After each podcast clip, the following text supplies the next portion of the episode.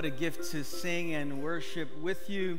If you're new to our congregation, if you're watching online, my name is Rich. I'm the lead pastor here at New Life. And at the end of our service, I'll be downstairs in the lobby area with some of our pastors and would love to connect with you uh, before you head out of the building. Just a quick note about this our School of Formation, which began a few years ago, uh, is really about helping to shape people in the way of Jesus by focusing on five particular values that make New Life Fellowship what New Life Fellowship is. And while there were a number of pastors who were kind of sharing about their experiences with the program, uh, the, the, program is offered to anyone who wants to. So, whether you're a pastor or leader, whether you want to grow in your relationship with Jesus, this is a wonderful program. It's eight months.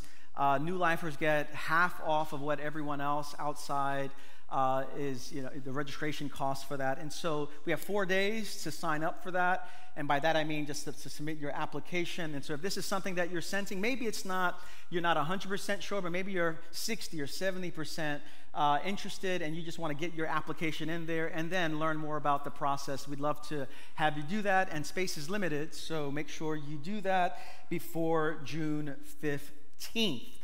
All right, before we get into our message, uh, shout out to my fellow Puerto Ricans. Uh, today's a. Um,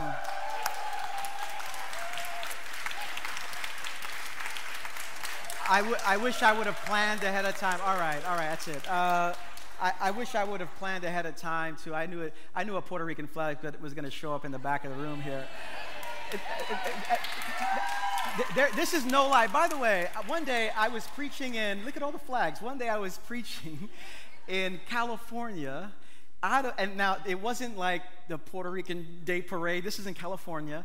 And I go, I tell my story, and I said, you know, my family's from Puerto Rico. And out of nowhere, a massive Puerto Rican flag in the back of the church starts waving. like there was no occasion to have like a flag. And they started waving. I said, is that a, uh, is that a Puerto Rican flag in the back? And they started waving. I said, these are my people. These are my people. All right. Um, amen. All right, today we are continuing our series on God and our bodies, exploring the connections between spirituality and sexuality. I think we're in week number seven. We have just a few more weeks to go. Uh, last week we heard a wonderful message and panel discussion on singleness.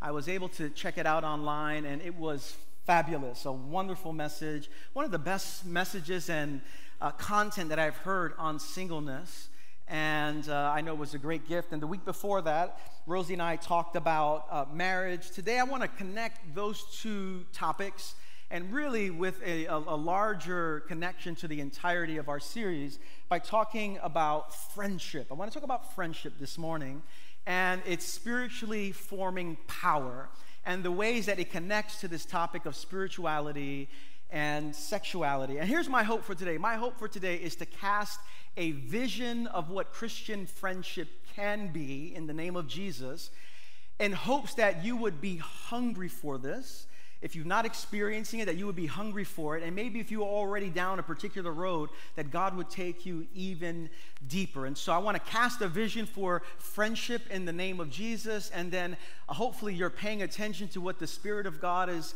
uh, saying to you as it pertains to uh, going down this road in the days and the weeks and the months and the years to come. And so I want to look at John chapter 15. John 15, uh, beginning at verse number 13. You can follow in your Bible on your phone, you can follow on your screen.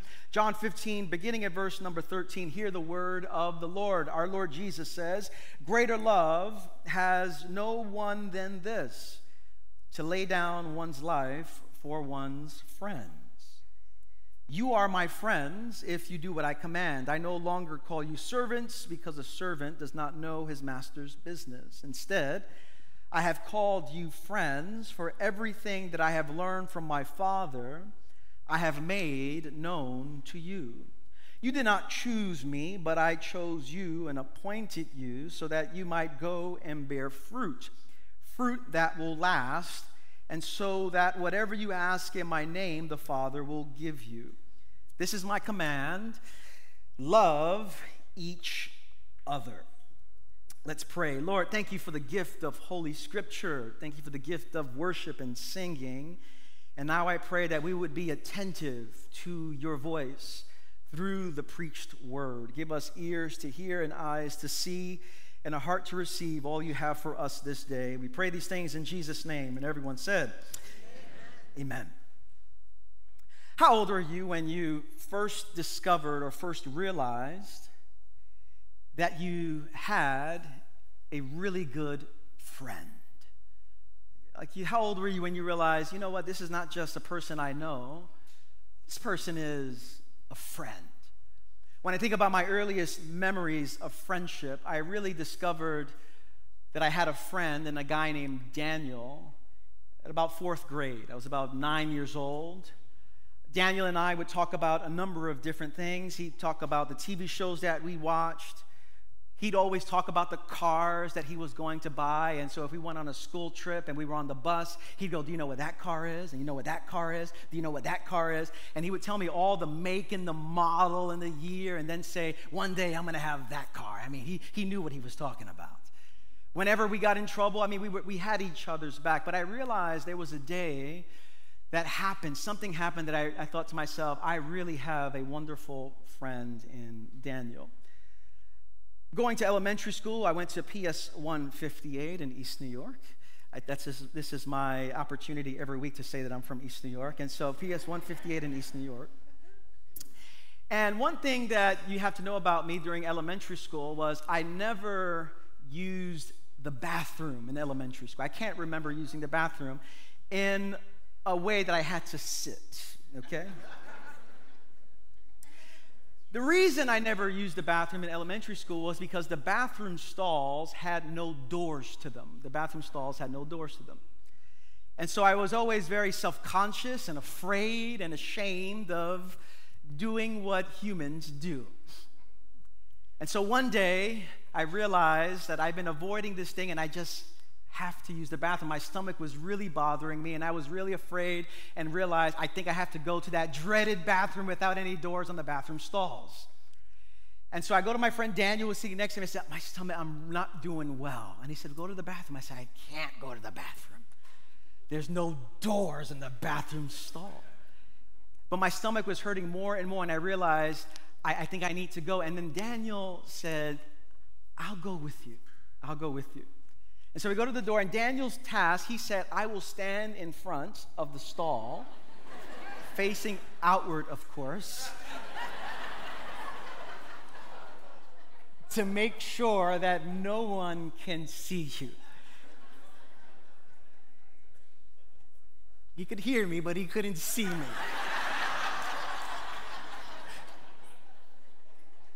And on that day, I realized what a friend I have in Daniel. what a friend.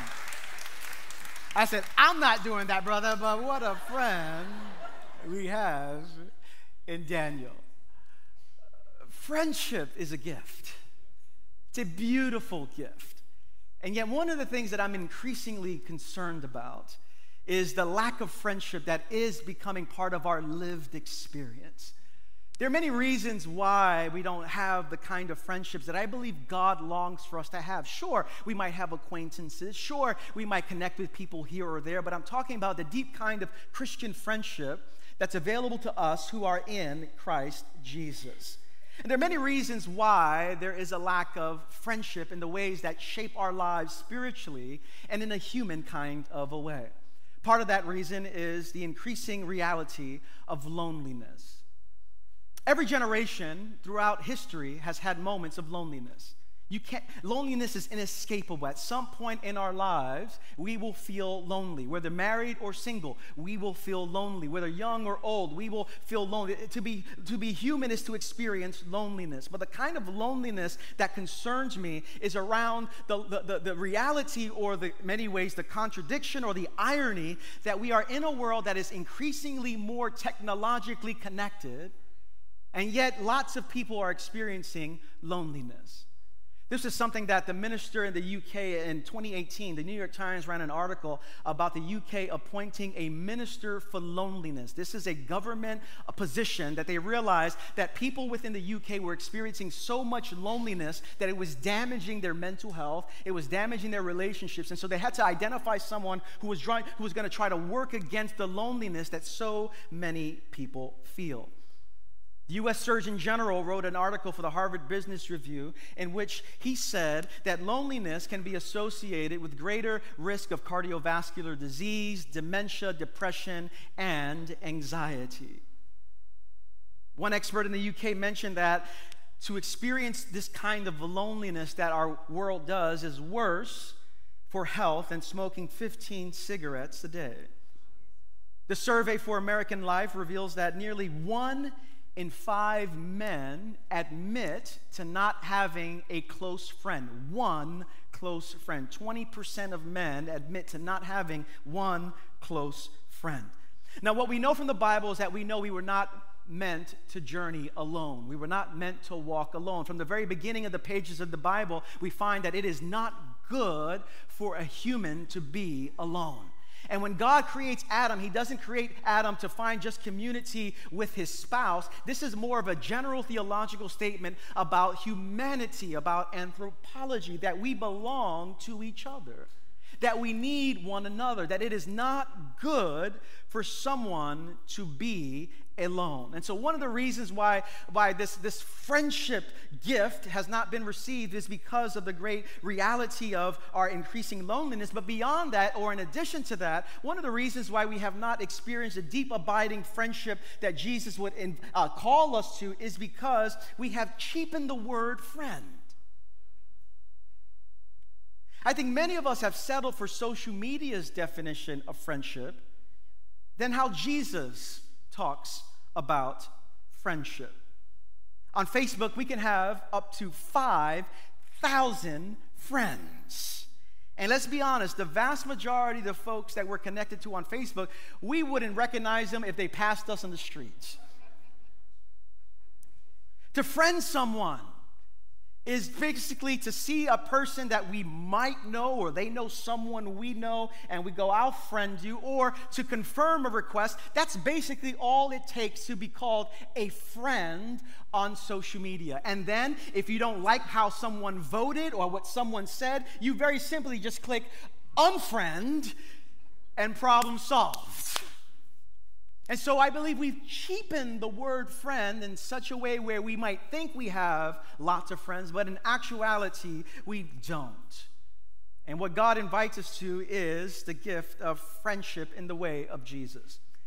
Now, to define friendship, I realize that, that many of us might have varying definitions on what friendship is. I want to offer you uh, a definition I've created to maybe help us uh, see where we're at on the, uh, on the spectrum of what Jesus invites us into. Friendship is a chosen reciprocal relationship that cultivates joy, vulnerability, and love. What is friendship? It's chosen. It's chosen. You're not forced into it.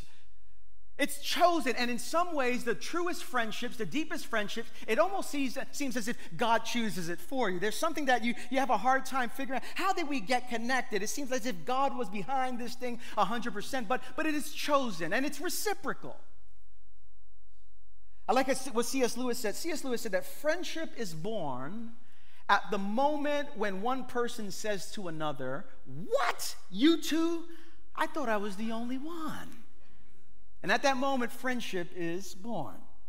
But it's reciprocal, meaning it, there's a give and take, there's a giving and receiving. If you're in relationship with someone and you're the only one who's always talking about your stuff, and if you're the only one that's naming your problems, and if you're the only one that's talking about your concerns and is never coming back this way, that, that's not a friend.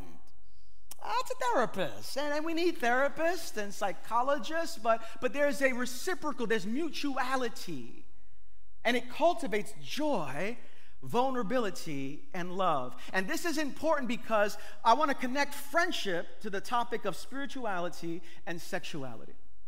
Marva Dawn, a great theologian, wrote a book called Sexual Character, and she talks about the two kinds of sexuality that we find in the book of Genesis. In Genesis chapter 1 and Genesis chapter 2, Genesis chapter 3. She talks about two kinds of sexuality. The first sexuality she talks about is social sexuality, that we were made for community. We were made to belong. We were made to know others and be known by others. This is this kind of social sexuality. Every single person has a social sexuality. This is how she classifies classifies it. But there's a second kind of sexuality in the book of Genesis where she talks about a genital sexuality that is marked by that kind of uh, uh, intimacy by you know, husband and wife. It's that kind of genital sexuality. And her claim is that many people opt for genital sexuality way too prematurely, way too fast, thinking that that's the only way to achieve intimacy and miss out on the social sexuality that can provide for us the intimacy that our souls desperately long for. And so, in the process, by moving to genital sexuality, we dangerously open ourselves up to another person in the most vulnerable sense of the word, nakedness, to meet a need that does not require us to take off our clothes. And so, what Dawn says here is important. She says, I am convinced that if the church could provide more thorough affection and care for persons in friendship, many would be less likely to turn falsely to genital sexual expression for the social support they need. In other words, every human being is longing for intimacy, but intimacy doesn't mean taking off your clothes. And this is what we see in Jesus. Jesus is the fully human one. He's fully God, fully human. But to say that Jesus is fully human is not just to say that he has flesh and blood. To say that Jesus is human is he's showing us what it means to truly live into our humanity. And one of the things that I want to make sure that we get kind of as a, as a central idea that's gonna uh, that I'm gonna unpack here is this theological truth that even though Jesus lived in perpetual communion with the Father, he needed a community of friends. Think about the implications of this for a moment. Jesus lived in perpetual communion with the Father. I and the Father are one. I only do what I see my Father doing. Jesus is in perpetual communion, unhindered, unencumbered communion with the Father, and yet, Jesus needed a community of friends, which is why we have to be careful what we sing. Because I love the songs that talk, all I need is you, Lord. But Jesus recognizes he didn't just need the Father, he needed people on the journey with him as well. The one who lived in perpetual communion with the Father still needed a community of friends. And this is what we see in John chapter 15. In John chapter 15, Jesus is giving his, his summary to his disciples. For three years, he's preached about the kingdom of God. For three years, he's given sight to the blind. For three years, he's given hearing to the deaf. For three years, he's, he's raised up the dead. For three years, he's announced that the radical accessibility of the kingdom of God is now here. And now he's going to summarize his three years, and that's what he does in John 14 and John 15, John 16. He's summarizing his, his parting words to his disciples, and Jesus has a word to say about friendship. Friendship. And what we find in Jesus is that friendship, the friendship that he offers us and the friendship that he invites us into and share with one another, is first of all marked by joy. Joy. In verse 11, a few verses before we, before we read our text today, Jesus says, I have told you this so that my joy may be in you and that your joy may be complete. That's what friendship, Christian friendship shares joy. And friendship is a gift because it becomes an environment, a container, a context where joy can be present, where we can give joy, receive joy, be the beneficiaries of joy joy. When I think about Jesus, I, I think about the joy that he brought to the world. And we see that in the first miracle that he does. I love that the first miracle of Jesus is not at a temple, is not in a religious setting. Jesus' first miracle is not raising the dead. Jesus' first miracle is not giving sight to the blind, healing a leper. Jesus' first miracle was there's no more wine, there's a problem. We need more wine. That's the problem here. And Jesus, his first miracle is about abundance. Wine was a picture of the age to come, a picture of joy and delight and festivity. The first miracle of Jesus is around joy. And that's what friendship offers. I love that the Bible says that when Jesus was invited to the wedding, all of his disciples came with him. which got me to think that do you think Jesus ever did the electric slide with the 12 disciples? You know what I'm saying? I mean, the cha cha slide. You know what I'm saying? I mean, you know they were, da- as, as a Jewish people, you know they were dancing and celebrating, but, but what they do in the electric slide? That's what I want to know. Jesus and his friends had a relationship that was marked by joy. And so don't be fooled by most of the pictures that we have of Jesus in our homes where he's very serious and stoic and, and, and don't bother him. No, he was marked by great joy and abundance. And I think we need a kind of relationship with others that cultivates joy. And it just might be that in friendship, God can do something in us for the sake of our healing and the sake of our humanity that friendship offers. This is why I'm concerned about a growing trend that I'm seeing in our culture. And the growing trend is around the immediacy, and not just the immediacy, it's almost like exclusivity of therapy. The immediacy and the exclusivity of therapy.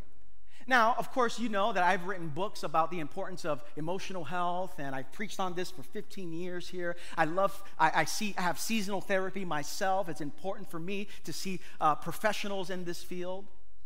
We talk about it, we partner with therapists. You come to this church, you know the importance we have on this. And yet, I'm growing concerned that the first place and almost the only place where people go when they're stuck with something is to the therapist's office. And I wonder if this is more symptomatic of the lack of friendships that we have, where we can go to someone and say, Here's what I'm experiencing or be with someone and, and, and get a deposit of joy that can strengthen us for the journey. I often wonder if this is symptomatic of the larger trend that we're seeing in our culture. Because friendship is to be a place, Christian friendship is to be a place of joy. And I'm not just talking about going to the game, because uh, I'm a Mets fan, that's not joyful these days, but, but, I, I, but I'm talking about being with each other in such a way that joy is cultivated. That there's a levity, there's a happiness, there's a joy that fills our life. Jesus says, I give you my joy so that your joy may be complete. And we all need a space where we can find joy. Secondly, what we find in Jesus is, is, is not just the kind of friendship or a vision of friendship that includes joy, but, but it's a vision of friendship that includes vulnerability.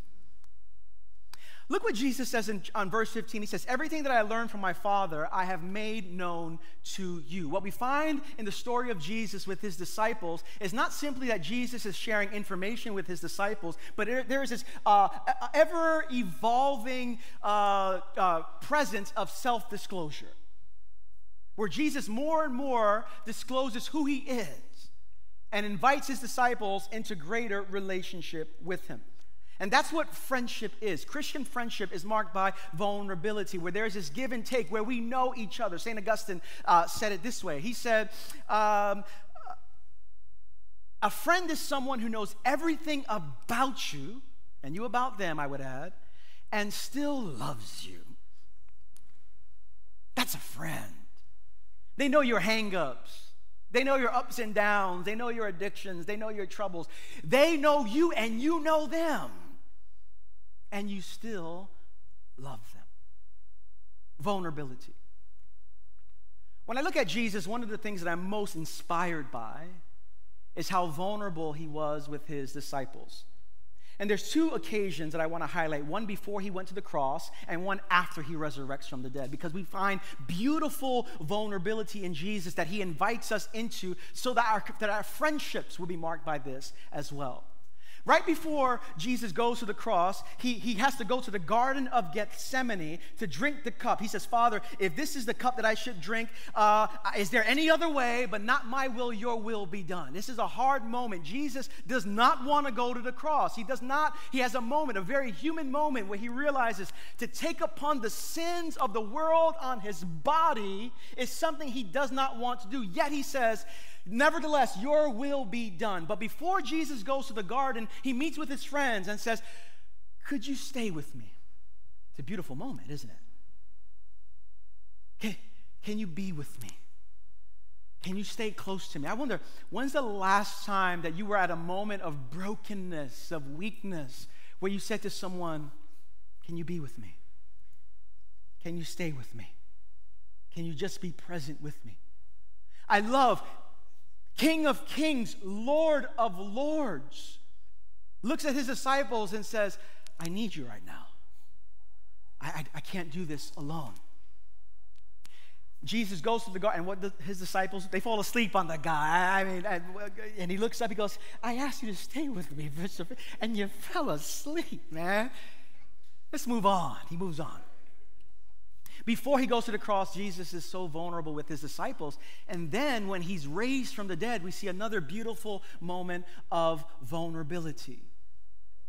After he's crucified, he's risen from the dead. His disciples don't know he's risen from the dead. They're afraid that what happened to him is going to happen to them. And they're, they're afraid, uh, locked in a room. And then Jesus enters into the room. And what does he do in that moment for Thomas and for others? He begins to show them his wounds. Jesus doesn't show his wounds with everyone in the, in the Gospels, but with his friends. Look into my wounds. Look at my hands. Look at my side.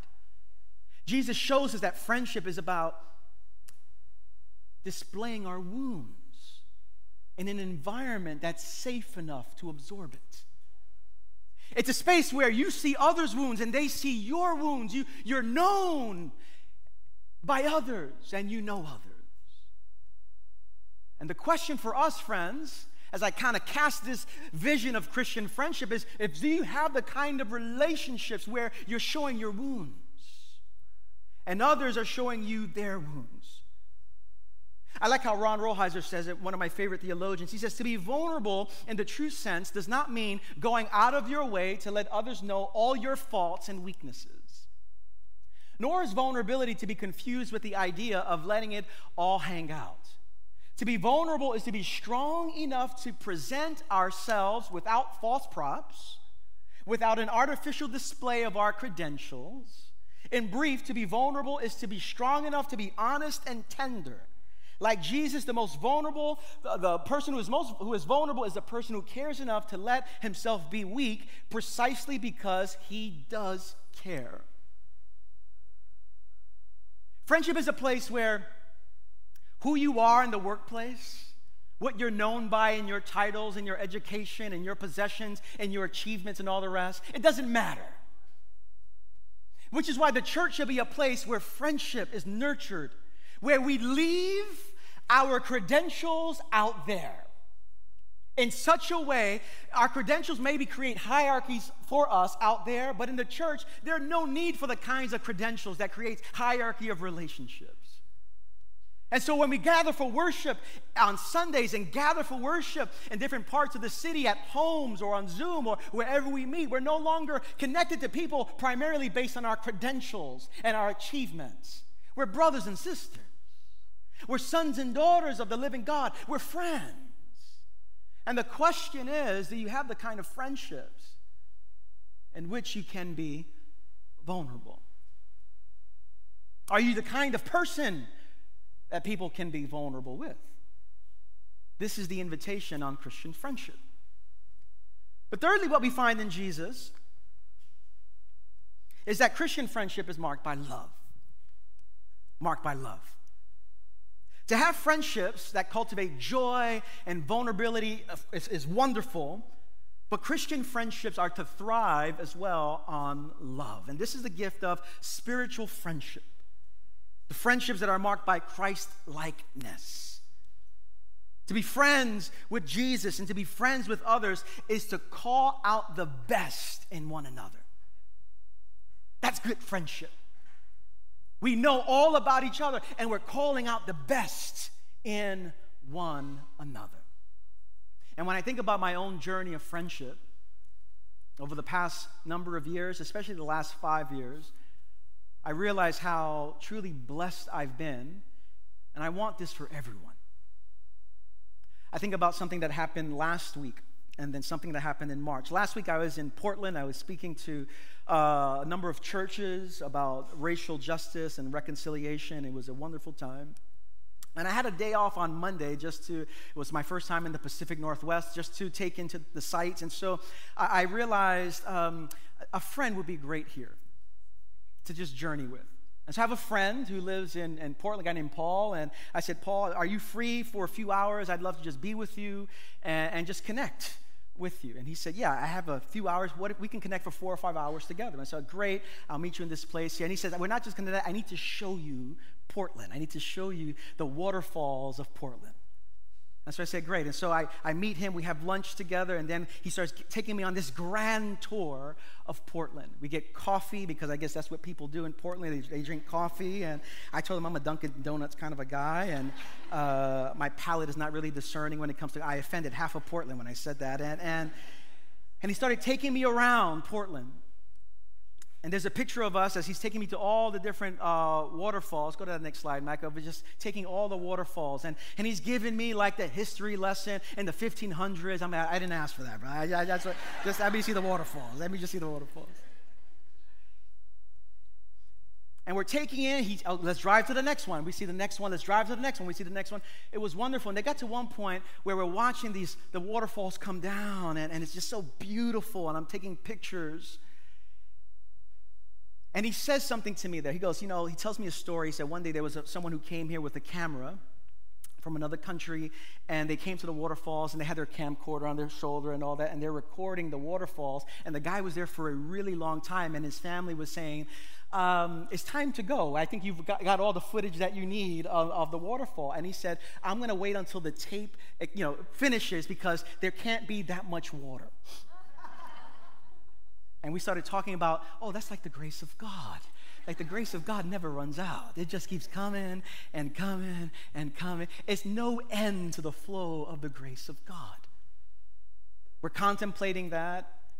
And then after maybe it was maybe 30, 40 seconds of just, we're just contemplating the water, he goes, Rich, I feel compelled to bless you. I feel compelled to offer a word of blessing over you. So I took up my phone. I said, well, I want to remember it. And so let me, let me press record on my phone. I want to hear this blessing. And he began to bless me, to call out of me what God has put in me, to speak good words over my life. And it was a holy moment as I'm just staying there eh, receiving all of the goodness of that.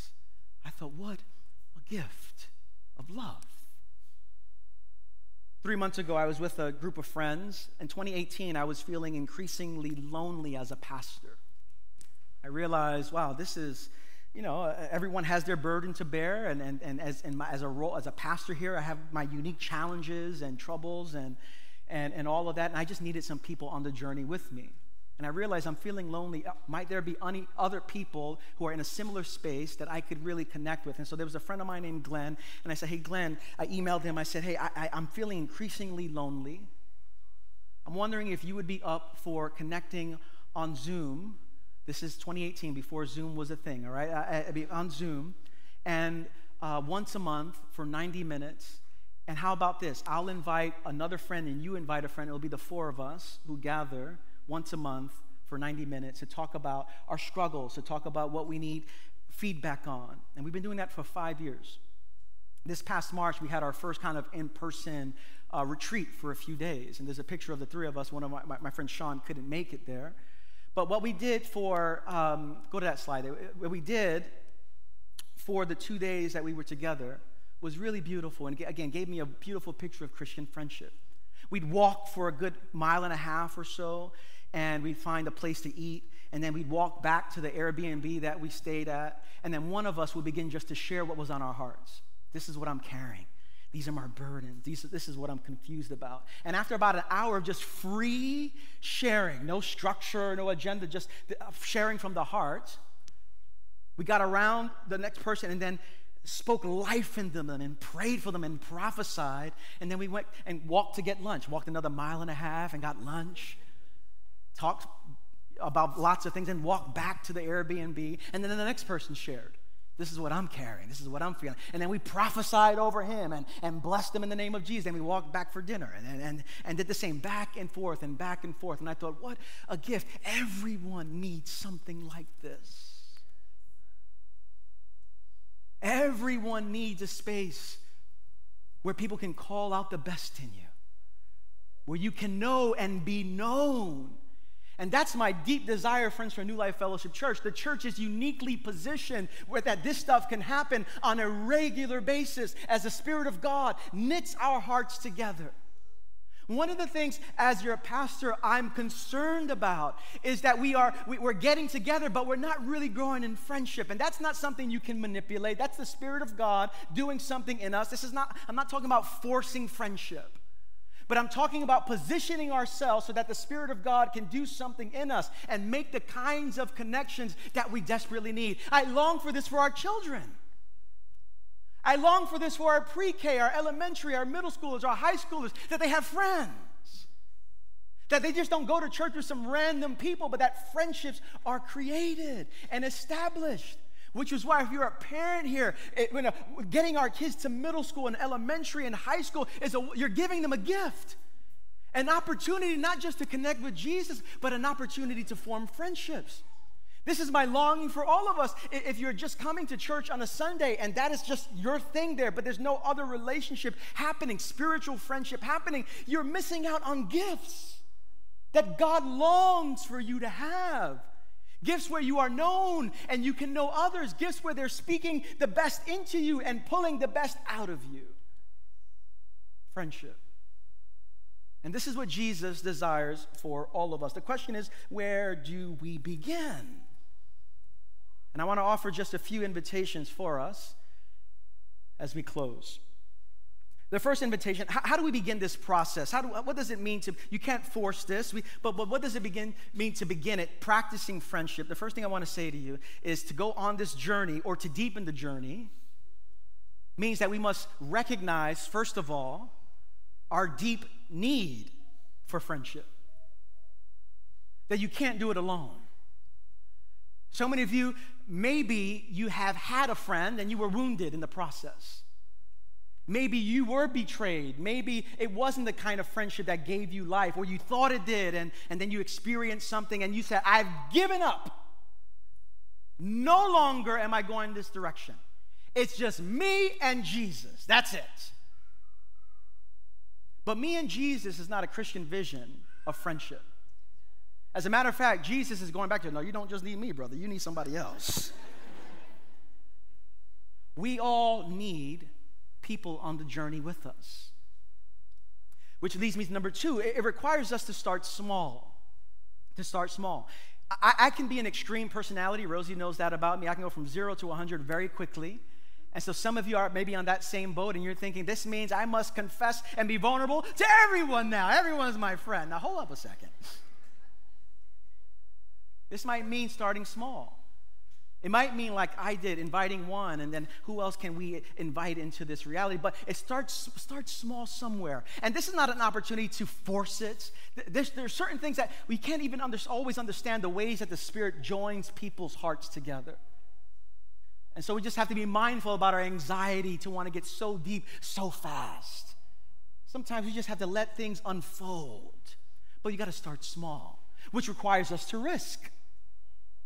Isn't faith a journey? Isn't faith the, uh, the, the, following Jesus is about faith? It's about risking. This means that at some point in our lives, maybe you have been hurt in the past, but this is too good of a gift not to, to live without it.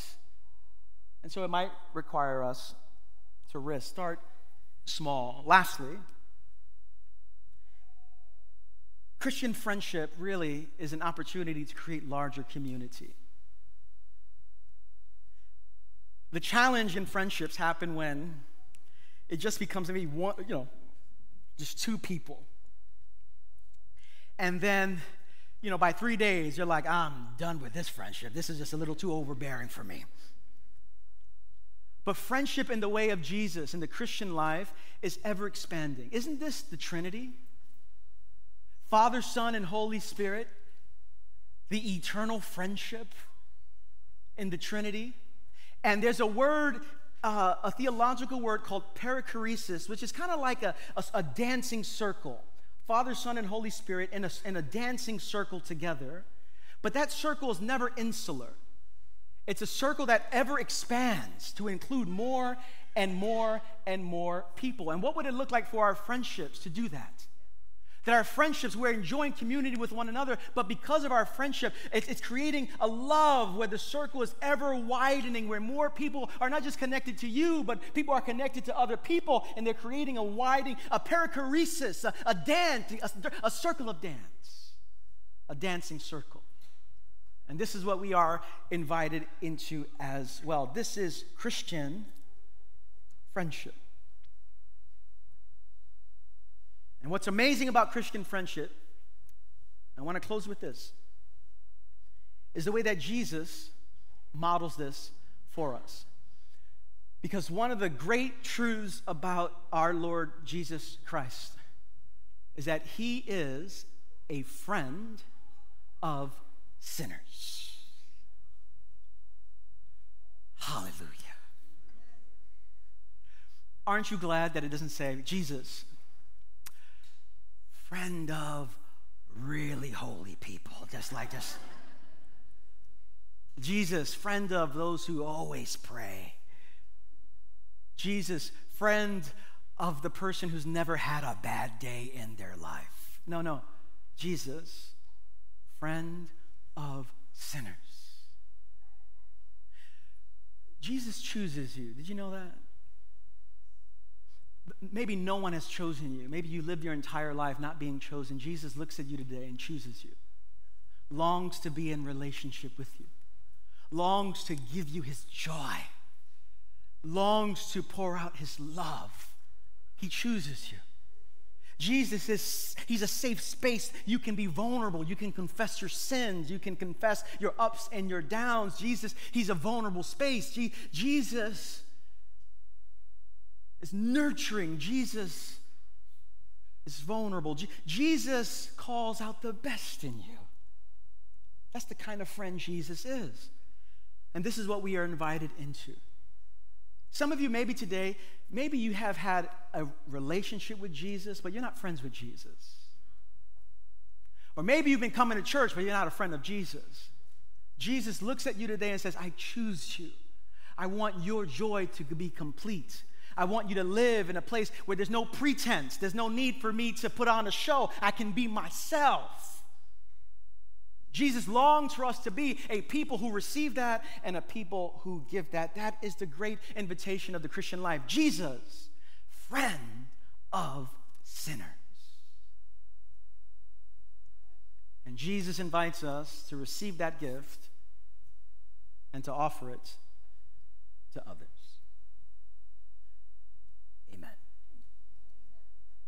Let's pray together.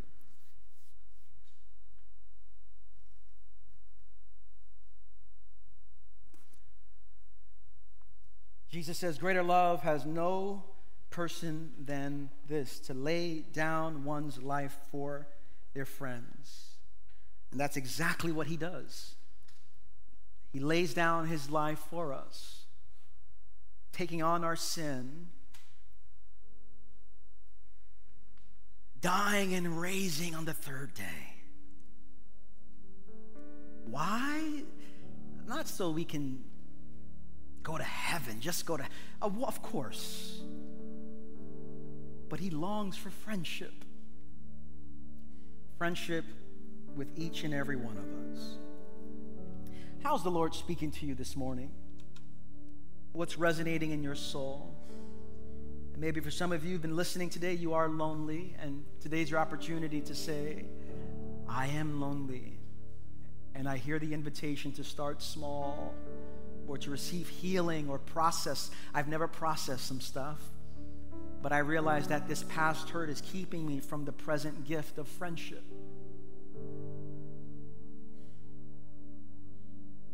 Maybe you're wounded and you have not had any person to share your deep wounds with. And you realize today is an invitation to start moving in that direction. Maybe for some of you, God has given you a wonderful gift to create community. When people are around you, they connect well with others, they connect well with you, and God has called you to create an ever expanding presence of community and you're saying, Yeah, I, I want to start a small group now. I really, I sense that I have not been creating community and friendships, and that's the invitation from God today. Wherever you're at on the journey, we all can take the next step into living this vision of Christian friendship. Lord Jesus, thank you for the gift of worship, the gift of singing, the gift of Holy Scripture, the gift of friendship. And may we say yes to these wonderful gifts that you've invited us to receive. We sing to you now words of praise and gratitude. It's in Jesus' name we pray. And everyone said, Let's all stand. Let's sing together, friends.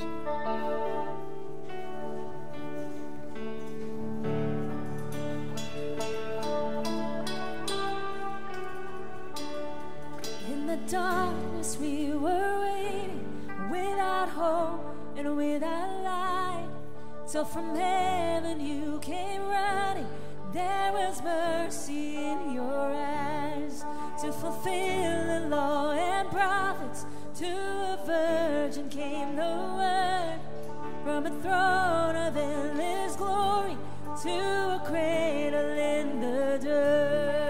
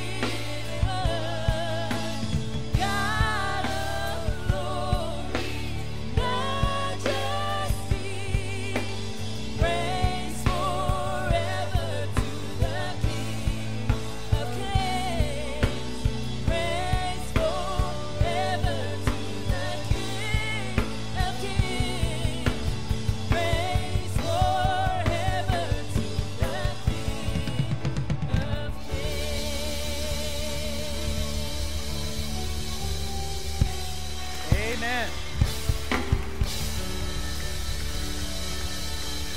Amen. Let's have our prayer team come to my right, to your left. Uh, there are many invitations for us to receive from this message today. Uh, one is rooted around prayer. To talk about friendship, I know for some people, can bring up some feelings of pain, of hurt. Friends who were once really close and then something happened around political lines, our world increasingly fractured and polarized, and you're just grieving the loss of friendship. And maybe God is inviting you to receive uh, healing and to begin processing that on a level that maybe you haven't at this time. Maybe you come into church today wounded by friends or people who were once regarded as friends, and you just need the grace of God over your life for that.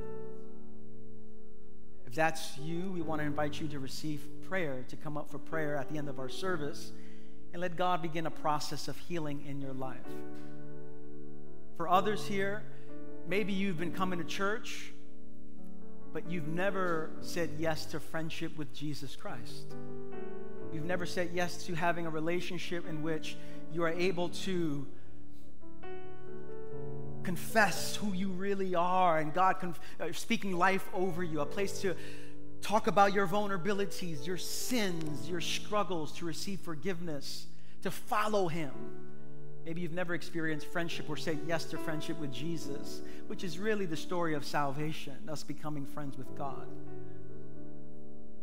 and you've never said yes to that, but something is stirring in your soul, you can come up for prayer and talk to one of our prayer team members and say, I've never said yes to being a friend with Jesus.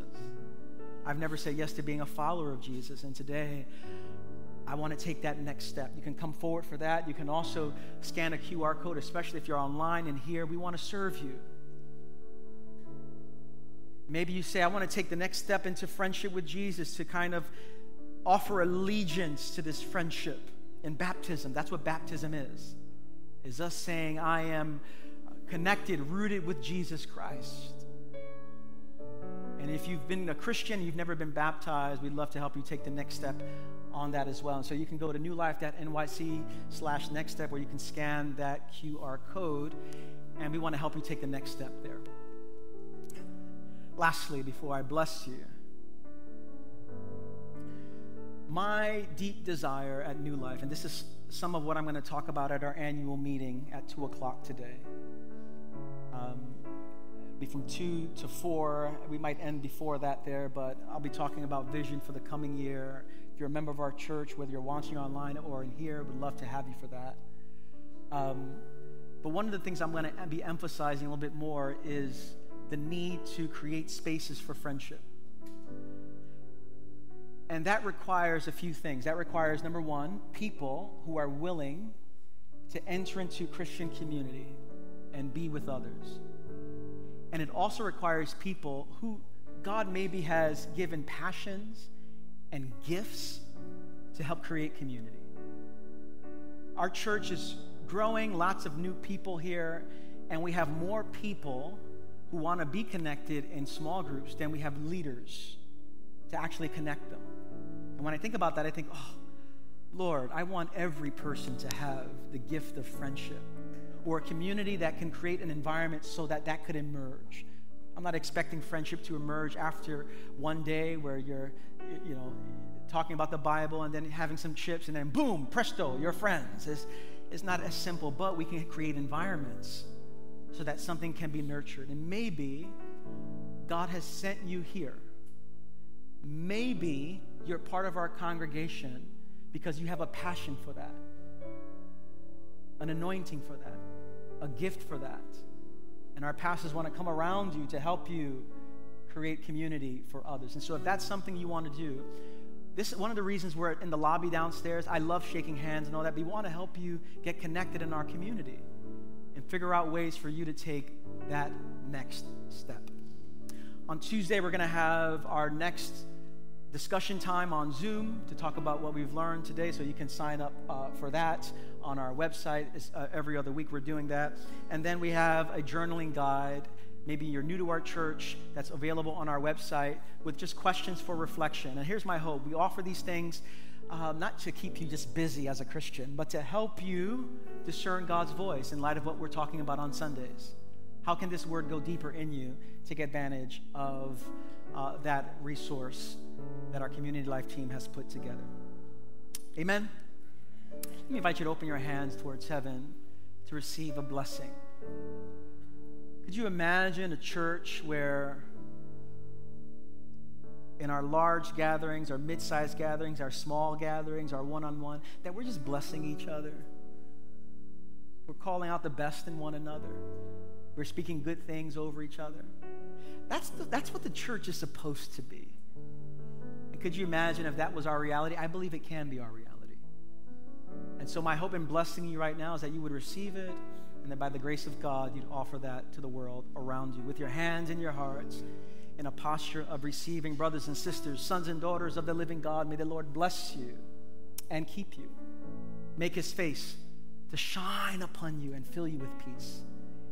And may you walk out of this gathering and out of this building, out of this online gathering, in the power of the Holy Spirit, with the grace of God to cultivate the kind of Christian friendship that cultivates joy and vulnerability and love. And may you be enriched and may your life enrich others. I bless you all in the strong, in the beautiful, in the resurrected name of our Lord Jesus Christ.